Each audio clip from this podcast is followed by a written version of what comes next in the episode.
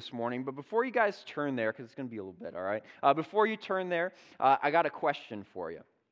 And the question is this it's going to get a little interactive here, so be prepared to answer. Uh, what was your greatest fear as a child? What was your greatest fear as a child? Go ahead, think about it for a second, and then tell your neighbor.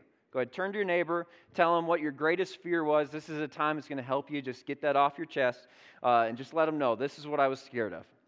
Okay? You got that? We're, we're good? All right, perfect. Uh, now, some of you, how many of you guys were afraid of heights as a child? Anybody? A few of you? Perfect. I'm in that boat. Uh, how about the dark? You were afraid of the dark. Okay. Uh, spiders, bugs, Anybody in that category? Yes, some hands there. Some are still raising. Maybe it was the monster in your closet or the monster under your bed. You know, uh, that was definitely a fear. Uh, maybe your parents left you at a grocery store and you just never got over that. It happens. Or left you at church. I was definitely one of those before. Uh, maybe clowns. Anybody afraid of clowns? Oh, these things are creepy. I tell you. Uh, so we all have our fears, and maybe some of you, you've never outgrown your, your childhood uh, fears. And like I said, for me, I, I'd be fine if I never had to step on, on a steep roof again, right? Like, I don't like heights. I'm not going to say I'm scared of them, but I just really dislike them. You know, just thinking about being, have you ever watched those videos like people on like a skyscraper or something? Like my hands just start sweating. I, I don't know why that is. So maybe I'm afraid of heights. I, I don't know what it is. But but when we have fear in our lives, I want to look at this concept uh, of fear because when we have fear in our lives, it means that we're missing peace. There's a missing piece uh, in our lives when we have fear. Uh, in a place where should be peace, we have fear instead. And uh, fear is a response to an imminent threat. Something's going to happen. So, like heights, right? You're up on a steep roof and it's like, I'm going to fall off and die, right? Imminent threat. Something that makes sense to be afraid of. Or the dark. You know, you're in the dark, you can't see anything, but you feel like something can see me, it's going to attack me and hurt me, I'm going to die. Imminent threat, I'm afraid, right? Clowns, that thing is smiling way too much, it's going to hurt me, right? Imminent threat.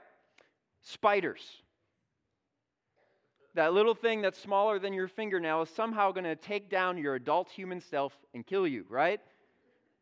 Imminent threat. Well, maybe not all fears are rational, all right? But uh, we can be afraid and we can have these fears nonetheless. But there's a different kind of fear that I feel is really growing in America, and that fear is called anxiety. Anxiety. Well, the difference between these two, while fear is a response to an imminent threat, anxiety is a response to something, uh, a perceived future threat, something that might happen. It's not imminent, but it might happen. So, fear is a response to what is currently happening, anxiety is a response to something that might happen. And uh, I was looking up some statistics uh, to anxiety, and they kind of just, they really blew my mind. Uh, the statistics today say that one out of every five American adults has an anxiety disorder. One out of five.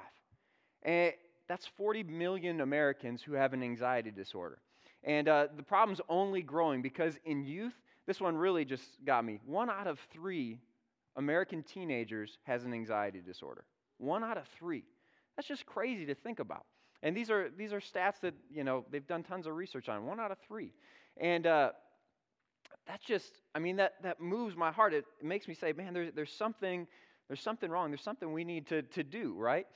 And uh, with stats like that, there's a good chance that many of you in this room have struggled with anxiety or you at least know someone, you know a family member, you know a friend um, who has struggled with anxiety. And there's a lot of reasons that you can look at. There's a lot of things that are causing anxiety. Uh, one of them would be maybe you're experiencing pressure, like from a boss, or your pressure from your parents or your family, and we feel like we have to be perfect. We feel like if we, we mess up, it's just going to ruin us, right? So we, we have this crippling fear that, you know, something, I'm going to mess up, I'm going to fail. And so instead of doing it, we just, you know, retreat and say, well, I'm only going to do the things that I know that I can do perfectly. Um, another one that's causing stress, in our, stress and anxiety in our society uh, is social media. You know, years ago, you could do something stupid and a lot of people wouldn't find out about it.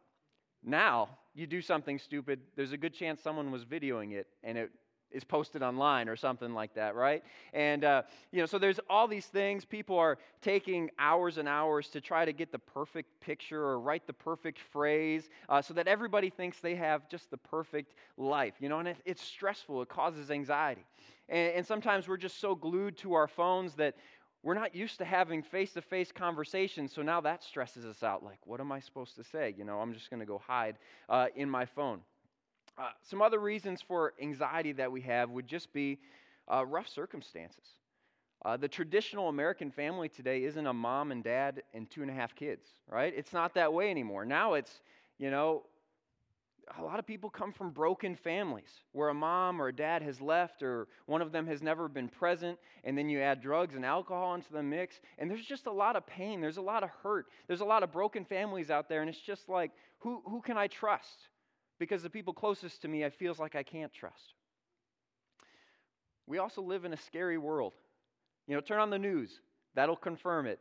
We live in a scary world. There, there's always something. It's just like, look at this attack, look at what this person did. And, and we can get bogged down in the fear of what's going to happen next. Is it going to happen to me?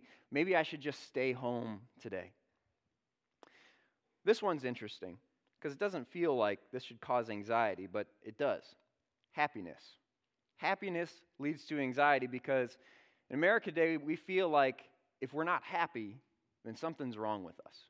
Right? It's just like we've, we're, we're in such a pursuit of happiness that we can't handle other emotions. You know, it's like, oh, I'm sad today. Well, something must be wrong with me. Right? And our goal is always to try to hit happy, and we can't handle some of those other emotions. Uh, the last one this morning, there's probably many other causes, uh, but we live in a materialistic world. We live in a world that's all about me, me, me, and, and, not about how can I help others. And so we're always looking at how can I get ahead? How can I have the, the newest car or the nicest house on the block? And, and we're always looking to get ahead. And, and rather than just uh, enjoying our family or giving back to our community, we're, we're always looking at us.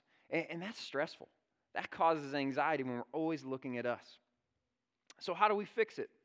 How do, what do we do to try to overcome some of these stresses uh, and anxiety issues in our life? A lot of times we try to look for the fastest way around it. We try to look for a quick fix. Uh, we, we try to avoid the situation, right? You know, man, this place always stresses me out, or this person always stresses me out. Anybody got a person that stresses them out a lot, right? And so you avoid them. You, you try to, to go the other way. You try not to come in contact with them. Another way we try to fix it is we just try to escape, right? We, uh, we, we try to go somewhere else. Like, what, how would we wait in lines today if we didn't have a cell phone, right? You know, we'd actually have to sit there and not do anything or start a conversation with someone. No, we usually escape. We go to our phones, we put our headphones in, you know, we watch a movie. We try to escape the, the stress of everyday life. Or lately, a lot of times we, we try to medicate. Uh, I'm thankful for modern medicine and, and and, and medicine that can help us overcome some of our fears and some of our anxiety. But it's crazy to me how, how easy that solution is to just say, well, I'm anxious. Maybe I should get some medicine for it, right? Uh, every year at camp, there's this long line by the nurse during every meal, and I'm just like, what's going on here? And a lot of the times, it's just anxiety medication that students are taking. And it's just like, and it's growing and growing every year. So it feels like we're just trying to, to find a quick fix and not deal with the root of the issue of our anxiety. So, what's the solution? What's the solution? We live in a stressed out nation. As followers of Jesus, how can we overcome fear? How can we overcome anxiety? So, this morning, I want you to turn to Matthew chapter 1. Thankfully, God's word has a lot of answers for us. It's got all the answers. Matthew chapter 1. Um, Israel Israel was a stressed out nation. Not only is America stressed out, Israel at this time was a very stressed out nation. This was a chosen nation. These were God's people, yet they disobeyed him. And because of that, they were overtaken and uh, taken as captives many times. Finally, they, they made it back to the promised land and, and they tried to make things right with God, and they did for a time. Uh, but then, for 400 years, there was no prophet, there was no voice of God, there was no direction. Uh, for 400 years, for, for 14 generations, they didn't hear from God.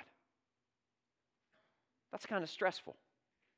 Because here they were waiting for a promise, they were waiting for a Savior. And it just seems like everything's going wrong. I mean, Rome comes in and, and, and takes ownership, right? It's just like, God, are you ever going to come? Are you ever going to show up? Are you even real? And then the silence broke in Matthew chapter 1. An angel appeared to Mary and then to Joseph. And I'm going to start with verse 20 this morning. Matthew chapter 1, verse 20 says this But after he, referring to Joseph, had considered this, an angel of the Lord appeared to him in a dream and said, Joseph, son of David, do not be afraid to take Mary home as your wife, because what is conceived in her is from the Holy Spirit. She will give birth to a son, and you are to give him the name Jesus, because he will save his people from their sins. All this took place to fulfill what the Lord had said through the prophet The virgin will be with child and will give birth to a son, and they will call him Emmanuel, which means God with us. I want you to put yourself in Joseph and, and Mary's shoes uh, for just a second. You are about to meet God. Let's think about that. You're about to meet God. This is the answer to your prayers. This is the answer to your parents' prayers, your grandparents' prayers, your great, great, great, great, great, great grandparents' prayers. Like everybody's been praying for this moment in history to happen. It's been 400 years, it's been 14 generations since they've heard about God. And I wonder, is Joseph starting to doubt? Are they starting to wonder, is, is this God that I heard so much about, you know, who, you know, who is the God of Abraham and Isaac and Jacob, who split the Red Sea, is he real? Is he real? Because I haven't seen it personally myself. You've heard stories, but, but now you're going to be able to see God. You're going to be able to touch him. You're going to be able to hear him. You're going to be able to ask him questions. See, it was in this, this time 2,000 years ago that God sent a clear message to Mary and Joseph and to the entire world that day. And that message was this I care about you. I care about you.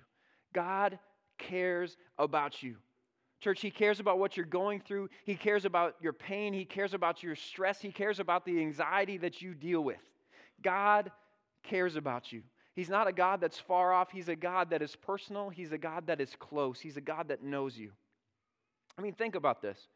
Uh, God, the creator of the universe, sent his son, who is also God. He sent Jesus. Everything was made through him. He's all powerful. He's all knowing. He's all wise. He's, he's incomprehensible. He's unimaginable. Yet he came to earth in human flesh as a baby. He, he put aside his divine qualities and he put on human qualities and human limitations. He put on flesh so that you would know that he would know that what you're going through. He can understand what you're going through because he's been there. He, he's done that. He's dealt with the fears, he's dealt with the anxieties, he's dealt with the stress, he's dealt with the pain, he's dealt with the temptations that you've dealt with. Our God cares so much about you that he gave it all up for you. He did this so he could come and he could save you, so he could die on a cross, so we could have an opportunity to, to receive Christ, to, to uh, receive salvation, to spend eternity in, in Christ, eternity in heaven. But he also did this to remind a stressed out nation that God is not simply all powerful and transcendent, but he is also close and he is intimate. God with us, Emmanuel, shows us that God cares about you. He cares about you. Now, some of you in this room, like I said, maybe you have this view of God. Maybe you were raised to, to view God as He's just this, this judge sitting on a throne, waiting for you to mess up, waiting for you to, to screw up. He's just waiting to write down failure, right? And maybe you have that view of God. Now, God is our judge, but He's also our defendant as well. He's also pleading our case. He also made a way so that we could be forgiven. He took our punishment so that we don't have to pay that price. So not only is God judge, not only is He transcendent, but God is close and He loves you and He cares about you more than anything, right? God cares about your hurt, He cares about your pain. But not only does God care for you, God is also your protector. God is your protector. Now, 700 years before, before Jesus was born, God spoke through a prophet. His name was Micah. And he said this about the coming Messiah. We see it in, in Micah chapter 5. It says this But you, Bethlehem Ephrathah, through, though you are small among the clans of Judah, out of you will come for me one who will be ruler over Israel, whose origins are from old, from ancient times. He will stand and shepherd his flock in the strength of the Lord, in the majesty of the name of the Lord his God, and they will live securely, for his greatness will reach to the ends of the earth, and he will be their peace. So, Micah is prophesying that, hey, the Savior is going to come. The Savior is going to come. He's going to be born in Bethlehem, and we know, hey, that happened. Jesus came. He's our Savior. And uh, it said that he is going to come to be ruler over Israel, that he is going to be a shepherd. So he's going to be ruler, he's going to be shepherd, and because of this, we're going to be able to live securely, and we're going to be able to have peace. Right? Uh, so it says that God, he, our Savior, that Jesus is going to be our ruler, and he's also going to be our shepherd. Now, if you look at a ruler and a shepherd, you'd think those are pretty far apart. You know, a shepherd stinks and he's out in the field, he's having to do all this stuff, and a ruler, you know, he, he's, you know, he probably smells nice, you know. Uh, a ruler sits on a throne, he's got all this wealth, uh, but in reality, they kind of have the same jobs. Their job is to lead their people or to lead their flock and to protect their people and to protect their flock. And, and it's saying this Savior, He's going to be your ruler, He's going to be your shepherd. He is going to be your leader, He is going to be your protector. Right? And that's who Jesus is. That's who our Savior is. So not only does He care about us, but His role is, is to lead us, to help us. You know, a shepherd leads his flock to find food, and he protects his flock from, from whatever predator might come their way. And that's what Jesus does for us. He protects us. He makes sure that we are safe. He makes sure that, uh, that we are provided for, right? That we always have enough. And so that's the role of our Savior. That's uh, what Jesus is here to do. We can trust in our ruler, we can trust in our shepherd. And when we do that, when we trust in God, when we trust in our ruler, when we trust in our shepherd, when we trust in our protector, then what is there to worry about?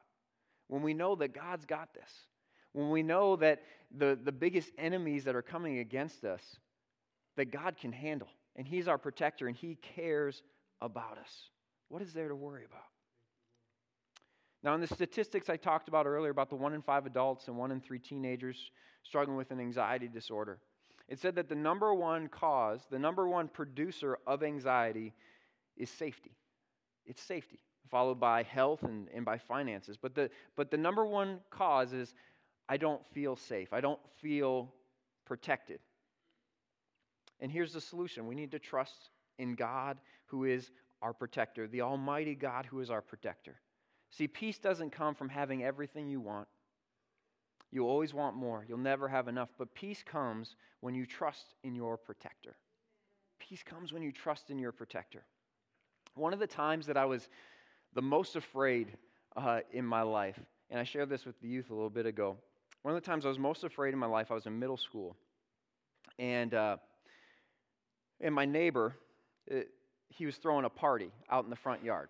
Well, his front yard was our front yard, basically. So they, they were one and the same virtually. And, and so he was out there with his friends having a party, and, and I'm sitting in my room trying to go to sleep. My window's open so I can hear everything that's going on out there. And, uh, you know, I knew alcohol was involved, and, and, and all of a sudden, I heard four words that just scared me to death Put the gun down. And I'm like, all right, my window's open. The guy with the gun's probably 20 feet, you know, from my window. What do I do? You know, so my heart is racing, and, and I'm just like locked in fear, like, all right, think, Ben? What do I do? You know? And uh, so the only thing I can do is I, I roll into the corner between my, my bed and the wall and I just throw blankets over me, right? So I'm just like, oh. But then the problem is I started thinking. And thinking is usually good, but in this case it was dangerous. Because uh, then I, my mind started wondering what could happen, right? And I started thinking, like, if he shoots and he misses, that's going to hit my window. And uh, then there's going to be glass everywhere, and I'm probably going to die right? And so I'm like, I got to make a run for it. I am not safe here. I need to get out. And, uh, you know, so then I'm probably going through all those spy movies or, you know, any movie that's got a gun in it, really. You know, what do you do? You got to stay low, right? And uh, so I, I roll out of bed and I'm staying low. My heart's pounding. And I'm thinking, like, my heart's pounding so loud that guy can probably hear it. And I'm trying to stay quiet, you know, so I'm sneaking over to the door and, you know, I'm quietly turning the knob and, and I get out and, oh, all right, now I'm safe, right? At least that's what I should have thought. I mean, I'm in the I'm in a basement. You know, he's not going to randomly fire through the basement and somehow hit me. Like that's just it's not going to happen. So literally now I'm in the safest place that I could be. I should just hang out in the basement. Uh, but that wasn't safe enough for me yet, right? I figured, no, I, I need to I need to get to my parents, right? They're upstairs. But the problem is, we live in a small town of 2,000 people, and our front door is unlocked, right? It's just like he's going to come in at any second. He's going to take me out because clearly I am his biggest target right now in his mind, right? And uh, so I'm like, I, I gotta get, I gotta get to my parents. So I'm like, all right, I gotta make a run for it. I gotta go past the unlocked front door, you know. And so I, I'm sprinting up the stairs, trying not to stumble, trying not to make noise. You know, we lived in one of those houses where the stairs, like, they were so squeaky, you couldn't sneak around in that house, right? And I'm just thinking he's gonna hear me, he, he's gonna shoot, something bad's gonna happen. And finally, I get into my parents' bedroom and I, I tell them what's happening. And finally, I felt peace because I was with the people who were supposed to protect me. I, I didn't feel peace when I was in the safest place in the house, but I felt peace when I got up to my parents because my parents were my protectors. You know, it was still a hard time falling asleep that night. A couple weeks ago, actually, I asked my mom, like, hey, do you remember this? She's like, yeah, I do remember that. Turns out they were quoting movie lines in the front yard, and there was no gun. Uh, but that doesn't mean it didn't scare me. Was a painful memory to relive. It's like, glad I asked, Mom. but when I was afraid, I didn't run to the most secure location, I ran to the most secure person. I ran to my protectors because I felt that was the safest place that I was going to be was when I was in the presence of my protectors. Church, we serve a protector who's much stronger than any mom and dad. We, we serve the Almighty God. We live for the ultimate ruler and the ultimate shepherd. Not only is he infinite in power, but there is nothing that he cannot do. There is no one who can stand against him. And he also, remember, he also loves you intimately. He cares for you. If you want peace, if you want to be free from anxiety, then trust in God and make him the ruler of your life. Don't just give him parts of you, but give him everything. Trust him with your future. Trust him to provide for you. Trust him to protect you and to protect your family. Right, I just mentioned God's infinite. He's got no boundaries, He has no limitations. And one boundary that does not limit Him is space. God cannot be, find, be confined to a certain space. God can't, uh, He's not just right here, but he, He's everywhere. God's presence is everywhere. So that's pretty nice that we've got a protector who can be with us everywhere we go. There's literally nowhere we can go that we can hide from God, that we can get away from God. Our protector is always with us. Check out a few of these verses in Psalms. King David asked this question Where can I go from your spirit? Where can I flee from your presence? Right? He, that's a rhetorical question. Nowhere. I, I can't get away from God. In Jeremiah, God asked this question Can anyone hide in secret places so that I cannot see him? Do not I feel heaven and earth? In Matthew, one of the last things that Jesus told his disciples was, And surely I am with you always to the very end of the age. No matter where we go, your protector is with you. Wherever we go, your protector is with you. God's presence is everywhere. It doesn't simply reside in a church building or at an altar. God's presence is with you when you're at home, when you're at work, when you're at school, when you're at your best, and when you're at your worst. God's presence is with you. You can't find a place where God is not. Wherever fear and anxiety strikes, God's there with you. He feels your pain, He feels your hurt, and He can protect you. Uh, every night, uh, when I put my son to bed, he's five years old, his name's Luke, and, and I, I, read him a Bible story. You know, I, I look forward to that every night. I get to read him a Bible story, and there's a lot of nights he just has a lot of questions. And uh, he asked some pretty good questions for a five year old. And, and, so I was reading him the story of Jesus' ascension. Uh, he had walked and talked with his disciples 40 days after he was raised from the dead, and, and, uh, and, and then he ascended into heaven. And, and Luke was really trying to figure out, you know, like, all right, so, so Jesus is in heaven. All right. And he started asking questions like, Dad, if you, he's trying to figure out how big God was. He, he said, if, if you took all the people on earth and you stacked them on top of each other, would God still be bigger than that? I was like, yeah, he's still going to be bigger than all the people. You know, and his, he has that thinking problem too. He was really thinking and, and he kept asking. He's, he said, Dad, if you take all the people and all the stuff and you stack it on top of each other, would God still be bigger? I was like, yes, son. God, you know, God's, God's big. He's everywhere. And then he was still struggling with this concept of, you know, how is God in heaven? And, and so he asked the question, you know, Dad, how can, how can, how can God be in heaven and in my heart at the same time? You know, this, this concept's blown his mind. You know, a person can only be one place. I said, well, well, God is everywhere. He can, he can be in all the places all at once. And then he looked at me. He's like, Dad, did God chop himself up into a bunch of little pieces so he could be all over? so I just love the way his mind was thinking. I had to, you know, explain to him, no, God can do anything, right? This concept of God is everywhere and he's not chopped up into a bunch of little pieces, right? He, he is everywhere. Space does not confine him. He was the one who created the concept of space. Our God is infinite. It doesn't matter where you go, your protector is always with you. God's presence is always there. But, and this is the big but, will you remain under his authority? Will you remain under his leadership? Because a lot of times we tend to say, I got this, God. Let, let me handle this. I can protect myself. I want to lead myself. So, will we remain under God's rule, under his protection? See, God's, God's presence is the safest place that you can be. His presence is truly the safest place you can be, regardless of your physical location. It is safer to be in the presence of God than anywhere else. It is safer to be a missionary in China or the remote parts of Africa and be in the presence of God and the will of God rather than to be in a safe place in America and out of God's presence and out of God's will. In 1945, there was a, a pastor in Romania. His name was Richard Wurmbrand. And uh, in 1945, communism was, was taking over this country. And, and the communists thought the best way to be able to get everybody on board is if they rounded up all the pastors and made them speak publicly, saying that communism was the right way. And uh, so the pastors, one by one, they got up and they began to, because there was a threat on their lives, if they didn't do this, you know, clearly they were going to die or be imprisoned. And, and they began to proclaim communism. And, and finally, it got to Richard's turn to Pastor Richard's turn, and, he, he knew this isn't right. I, I can't go on with this. And, and so he got up and he began to preach Jesus, right? And uh, from that day on, he was a marked man.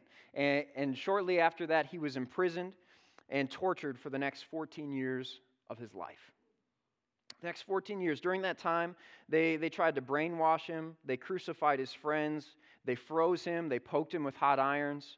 And uh, one of the worst tortures he said, though, that he endured were, was solitary confinement.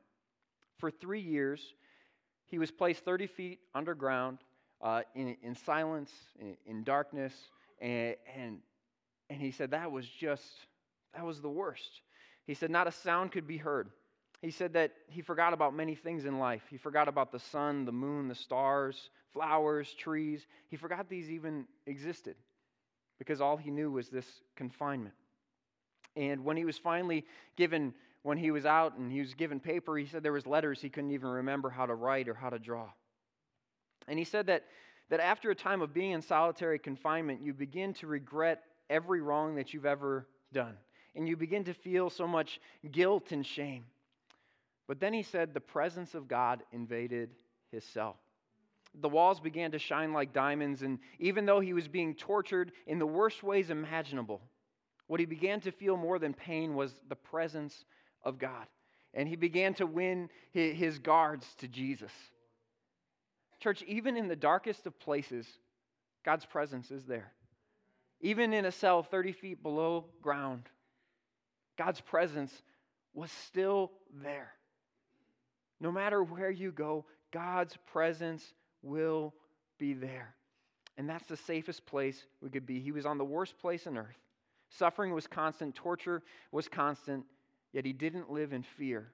He lived in peace because God was with him. He, was, he had the presence of God with him. Can the same be said of us? Are we willing to live in the presence of God wherever we go? See, because God's presence leads to peace. God's presence leads to peace in our life.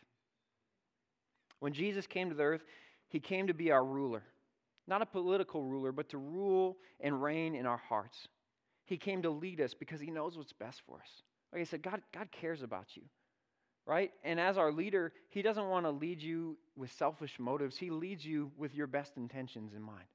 He, he leads you to help you, to, to prosper you, to, to, to help you in every area that you have. He knows what's ahead. He's not limited by, by time either. He knows our future. He knows what it holds. He knows the right path. So we need to trust in him. He came to be our shepherd. And, and, like I said, the role of a shepherd is to protect his flock, to feed his flock. And with Jesus, we can live securely and we can live in peace.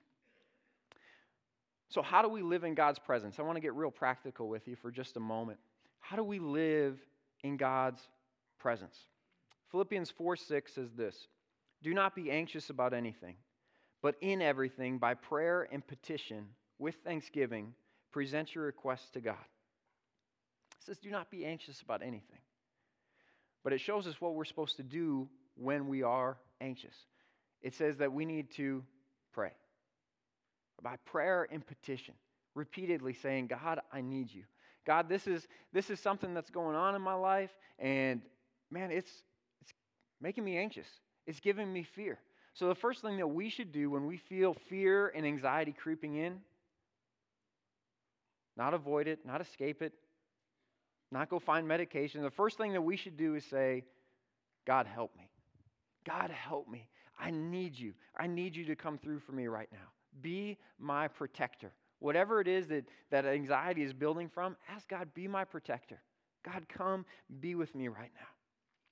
And then the second thing it tells us to do is uh, and I always like this part with thanksgiving. With thanksgiving. Uh, we're supposed to thank God. And that's not something we usually think about when we have fear and anxiety. We don't think about thanking God. Uh, but when you think about it, if you just start listing off all the things that God has done in your life, and you start thanking Him for, God, thank you for that time that you man, you, you filled in, you helped me meet my finances. God, you gave me peace when there shouldn't have been peace. Uh, God, you, you, you helped me in this area. When we start thanking God and just start listing off all the ways that God has been faithful, we start to realize, well, what's changed? Has God changed? No. God's always faithful. God is still faithful. And you know what? He's going to answer your prayers now. He's going to come through for you. He's going to provide for you now. If He's provided for you then, why wouldn't He provide for you now? And it builds up our faith and helps us to trust that, you know, God has our best interests in mind. God is watching out for us. And, and so we need to, uh, when we feel that anxious, we need to pray, and then we just need to begin to thank God. Thank Him for all the times that He's come through. And the last thing uh, is we need to recognize that He's with you. Recognize that His presence is with you. In those moments when you're not at church, right? God's still with you. God's still with you. Even in those dark places, God is with you. And so if we take that time to just recognize, God, your presence is here. God, your presence is with me right now. God, you know exactly what I'm going through. And we just take that time to recognize that God is with us. I want to ask the worship team to, to come back uh, right now. And, and as they're playing, as we close this morning, I just want to leave you with a story. Uh, this is a story that's in a, that's in a book that I, have handed out to several of our teenagers, uh, trying to understand God's presence and, and who God is. And, and in this story, it talks about a, a guy who had a dream. And in his dream, uh, he saw three young men who were pursuing God. I mean, they were praying. It wasn't just like a Jesus, thank you for this food prayer, but they were pursuing God. They were diligently seeking God. And, and he saw behind them Jesus standing there. And Jesus came behind the first man and he began to listen intently uh, to, this, to this first man's prayer. And after a little while, Jesus came around to the front of the man and, and he looked him face to face and he began to, to speak to this man. making sure that he was heard and making sure that he was understood. And, and when he had finished speaking with him, he embraced him, he gave him a hug, and went away. And the dreamer thought, wow, teach me to pray a prayer like that. You know, Jesus talked to him, he embraced him. Like, I want to pray prayers like that.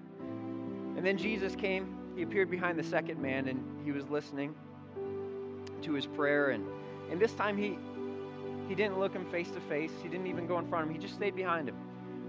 And uh, at one point, he just gave the second man a pat on the back, just to reassure him, I'm here. You know, and that didn't seem to be as powerful as the first man's prayer, but still, that man was touched by God. I mean, it was, that was a powerful encounter.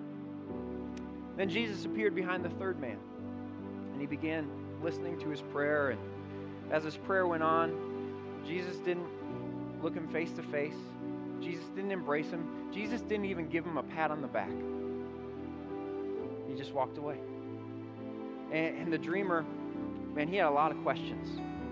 He was trying to figure out what, what is going on. And, and so he asked Jesus, Jesus, would you teach me to pray like that first man? Would you teach me? What, what did he do that was so special that you talked to him, that you embraced him? And, and even if even if you don't teach me, I mean, teach me to pray like the second guy, he still received a touch from you. But, but God, also teach me about the third man because I don't want to pray prayers like him. God, I, I, want you to, to move when I.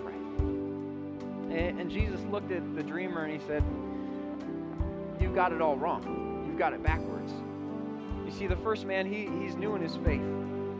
And I knew that if I didn't speak to him, if I didn't embrace him, if he didn't feel me, then he was going to walk away from me he wasn't strong enough. So I, I had to touch him. And the second man, he, he's known me for longer, but he's still, he's still not sure.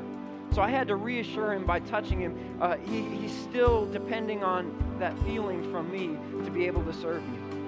But the third man, that's who you should be like because he's captured my heart. Because he, he knows that whether I speak to him, whether he feels me or not, he knows that I'm there. He trusts in my word. He knows that I'm listening and he knows that I hear his prayers. He knows that my presence is there. Be like the third man. Church, this morning, I want to be like the third man. I, I, I want to be able to trust God at his word. I don't want to trust God only when I feel, you know, like, oh man, God's presence is really moving today. I can feel it. Like, I, I know that God is here whether I feel something or not. I know that God is here whether he says anything to me or not because he told me he's here in his word. So I want a relationship with God that's built on trust. I want a relationship on God that's built on trusting my protector, that no matter where I go, that God's presence is with me. So I don't have to trust in myself. I don't have to trust in my abilities, but I can trust in God. That's where I want to be in my relationship with Him not based on feelings, not based on emotions, but based on trust.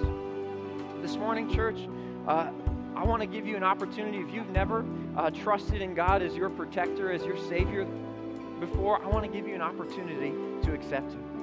So, with every head bowed and every eye closed in this place, I just want to give you that opportunity.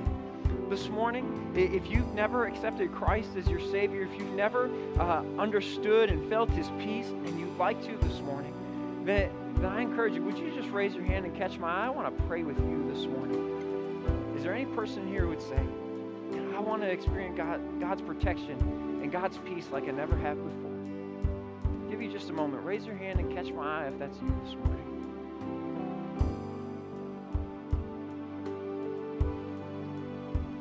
Just want to give you a moment.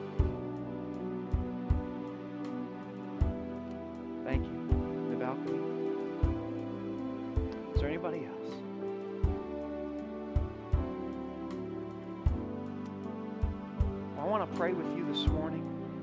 Would you just pray with me? It's not a magical prayer. It's it's simply pray from your heart. Because that's what God looks at. He doesn't look at our words, but he looks at our heart. So would you just pray this with me? Dear Jesus, thank you for being our protector, for being our provider, for caring. And this morning, would you be my ruler? Would you be my shepherd? Would you be my Savior? I give you my fear, my anxieties and worries. I give you my sin. Thank you for dying on the cross for me. I give you my life. In Jesus' name, prayed that prayer for the first time this morning, man, the Bible says there's a party going on in heaven that angels are rejoicing. And you know what? Your life is never going to be the same. Because now you can recognize that God is always there with you, that God is never going to leave you if you trust in Him. So this morning, would you stand with me? I want to give you an opportunity to respond. I'm, I'm going to pray, and, and service is closed. Um, you're, you're free, free to go. The worship team is going to be playing. If you need to spend some time in the presence of God, if God's working on your heart, you just need to come to these altars. And, and again, the altar isn't the only place where God moves. God can move just as much in your house this afternoon. He can work in your job. So I don't want you to be locked in, you know, in this one place. But this is this is a powerful place where we can get alone with God. So I'm going to pray, and, and again, you're, you're free to go. But this morning, if God's working on your heart, come to this altar, spend some time with Him, spend some time worshiping Him, and just recognizing, saying, God, I give you control. I, I want you to be my protector. Thank you for caring about me. So, Jesus, God, I thank you. God, I thank you so much that you care. God, you're not far off, but you're intimate and you're close. God, thank you for protecting us. God, thank you that no matter where we go, you are there with us. We are in your presence. So, God, may, may you bring us to a new level of trust this morning. May you bring us to a new level of understanding who you are. God, so that way we can serve you and trust you even better. Work in our hearts. God, be with us wherever we go. We thank you, Lord, in Jesus' name.